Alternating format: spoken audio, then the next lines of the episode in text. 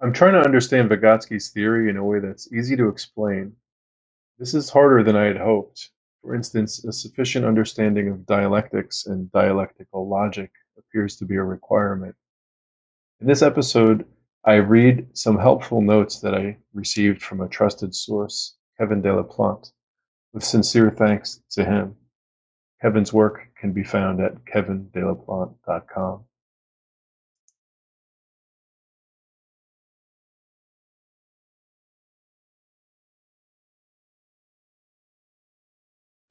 It appears that fully understanding Vygotsky's theory is impossible without at least a minimal grasp of dialectics.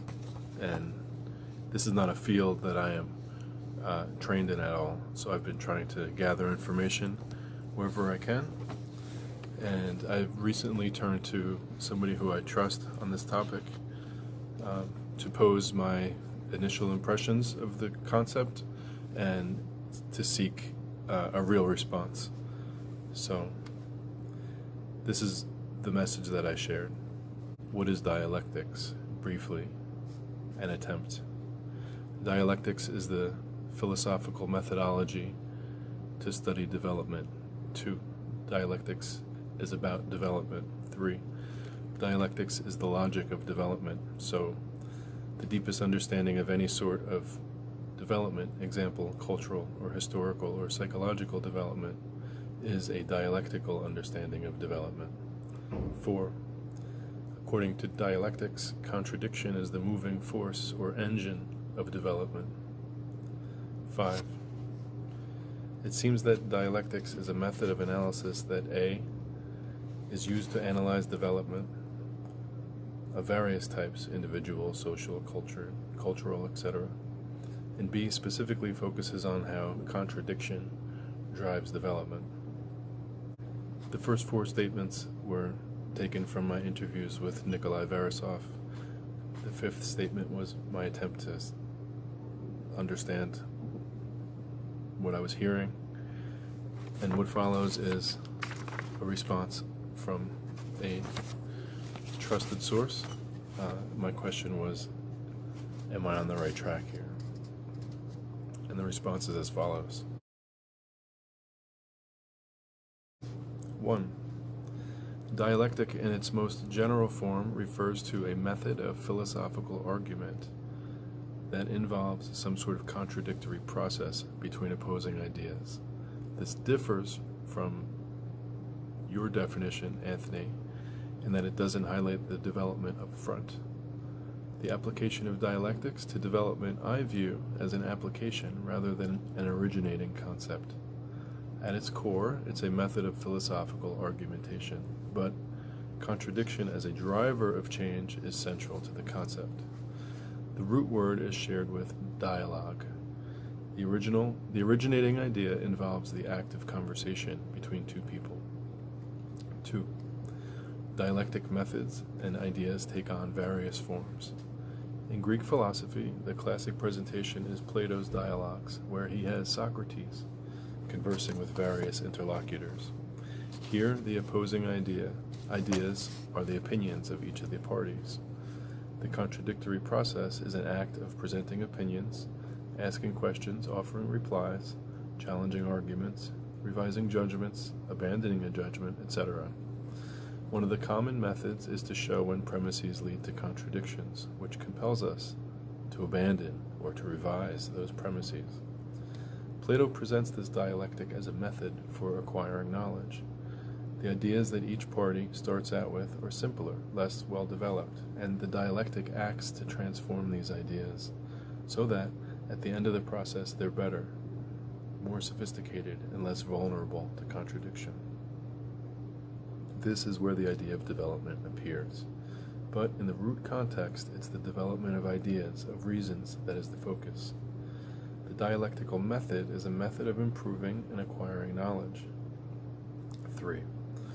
Through the Middle Ages, methods of argumentation based on dialectic were popular. Theological disputation was modeled on dialectical methods. Jewish yeshiva, Christian scholasticism in the monasteries, etc. 4.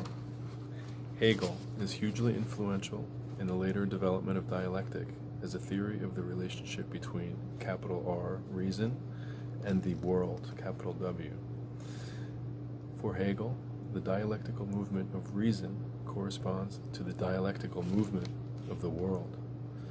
Hegel's move can be seen as a response to Kant's defense of reason against Hume.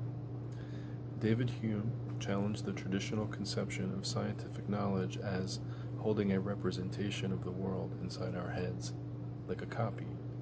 But Hume argued that many scientific concepts, like causal necessity, are not found in nature, but rather are psychological projections of the human mind onto the world. The world isn't necessarily isn't governed by necessarily laws, nor is our expectation that the world is governed by necessary laws a rational expectation. It's just a learned habit.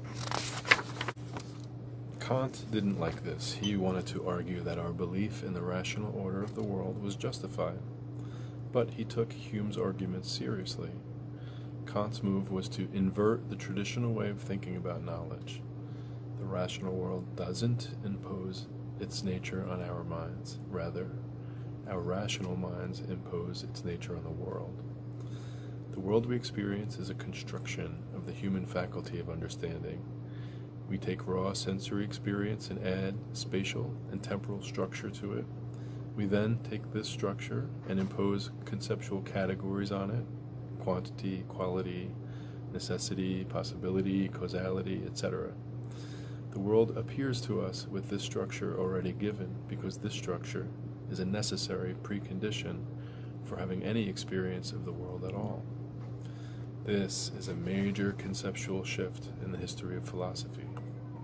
But in Kant's system, there is a gap between the world as experienced and the world as it is, independent of experience, the thing in itself. For Kant, we cannot have we can have no knowledge of the thing in itself, only knowledge of the thing as experienced. He is a skeptic about knowledge of the world beyond and behind experience. Hegel agrees with much of Kant's reasoning, but he doesn't like the gap. He wants to say that we can have knowledge of the thing in itself, the world beyond experience. And his move is to reject the very idea of a reality beyond the reach of our categories there is no thing in itself. There is only the world as structured by reason. 5. We haven't gotten to the dialectical part yet. Here, Hegel is inspired by Kant too. Kant has a set of famous arguments for the conclusion that reason can't be used to acquire knowledge of the world as it is in itself, independent of sensory experience. The basic idea is that if you start from different starting points, each equally rational, you can generate contradictions. Example, that the universe is both finite and infinite in age. Kant calls these antinomies of reason. The traditional view of contradictions in logic is that they point to an error in your thinking. A contradiction can't be true. If you indulge a contradiction, then you can infer anything you want which makes your reasoning empty. Hegel was bothered by this. Kant was saying you can't reason about the world itself, in itself, because such reasoning generates contradictions. But for Hegel, the world in itself is already a world structured by reason, and the world hasn't disappeared in a puff of logic. Hegel infers that the contradictions that Kant is pointing to are not fatal to reason. On the contrary, they are the engine of reason. 6. So, Hegel embraces this idea that reason necessarily generates contradiction, but he adopts a view of contradiction which is unconventional. You could say that he adopts a dialectical conception of contradiction. Contradictions involve the interaction of opposing ideas. This creates a kind of logical pressure for concepts to evolve in ways that resolve the contradiction. Contradictions can exist, but they're in a state of dynamic tension that drives change in a particular direction. This progression parallels the dialectical evolution of ideas in a Socratic dialogue. At the start, the ideas are simpler, They contain within themselves the seeds of contradiction that will eventually compel them to evolve and become more sophisticated. In the Socratic case, it is human reason that drives this evolution of ideas. For Hegel, reason resides as much in the world itself as it does in the mind of human beings. The world has a rational soul, a spirit. The evolution of ideas in accordance with reason corresponds to the evolution of reality. The dialectic of reason is the engine that drives change and development in all aspects of reality. 7. This is Hegel's absolute idealism, as his metaphysical position is commonly called. He doesn't believe in a material world that exists independently of reason. The principles that govern the evolution of ideas are the very same principles that govern the evolution of the world, hence the label idealism. This is the, quote, Hegelian dialectic, or dialectical idealism. 8. Hegel's views on dialectic are commonly identified with the triplets of thesis, antithesis, and synthesis. A quote, thesis describes a state that contains within itself contradictions that eventually manifest as an opposing state, an antithesis. The interaction of thesis and antithesis creates a kind of dynamical pressure that necessitates the emergence of a third state, a synthesis that resolves the contradiction. This new synthesis can then be viewed as a new thesis statement, and the process continues, leading to a progressive evolution of states that resolve the contradictions of the previous states. Hegel himself doesn't use this language, actually, and he uh, actually objected to this conception of dialectic.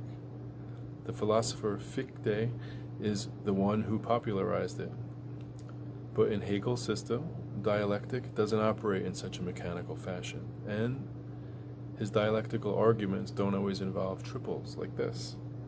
Be that as it may, it's a useful model to have in mind, because so many people who are influenced by Hegel adopt it in some form. 9. After Hegel, we have a succession of Hegel inspired thinkers who pick up Hegel's dialectical, dialectical logic and his disposition to view the natural and social world in dialectical terms. Hegel, for example, thought that conflicts between nation states would manifest this kind of progressive evolutionary logic. Marx and Engels are the obvious examples. They each started out as Hegelians, but they eventually rejected his metaphysical idealism and located the dialectical movement in the conflict between social classes and the material conditions of social reality, and created a theory of historical change out of that. Engels is the one who pushed a deeper metaphysical interpretation. He really thought of the dialectic as a new kind as a new logic of nature that governed the emergence of order, hierarchy, and change in both the natural and social worlds. Marx was never that kind of metaphysical philosopher, though. He thought of the dialectic primarily as a tool for critically analyzing societies and social institutions and the economic conditions that drive social change. Lenin followed in the footsteps of Engels and really pushes dialectical materialism as a metaphysical system for all of philosophy and science. Stalin follows in Lenin's footsteps and writes up his own version in 1939. This is the version that became the compulsory philosophy taught within Soviet Russia for many decades. You couldn't be a scientist in Russia in this era and not be compelled to frame your theories within this broader conceptual structure. Using ideas from bourgeois European and American scientists was strongly discouraged which unfortunately held many areas of Russian science back by several decades. This version of dialectics is by now quite far removed from Hegel's dialectics, even though everyone tries to claim Hegel as their intellectual forefather. 10. Getting back to the theme of development. It's not false to say that dialectical thinking in the 20th century has focused on understanding processes of change and development over time. Soviet style systems theory emerged in this time period. Which combined a natural philosophy that could be described as dialectical organicism with other systems oriented concepts and formalisms. This became the dominant intellectual toolset for most academic work conducted in the natural and social sciences under communism in the Soviet Union and eventually in China. Systems thinking flourished in the Soviet Union during a time when more reductionist approaches to science were dominant in Europe and America. So it's very natural that Russian biology and psychology, two sciences that explicitly study development, would be strongly influenced by these ideas. I think that's all I have to say about this.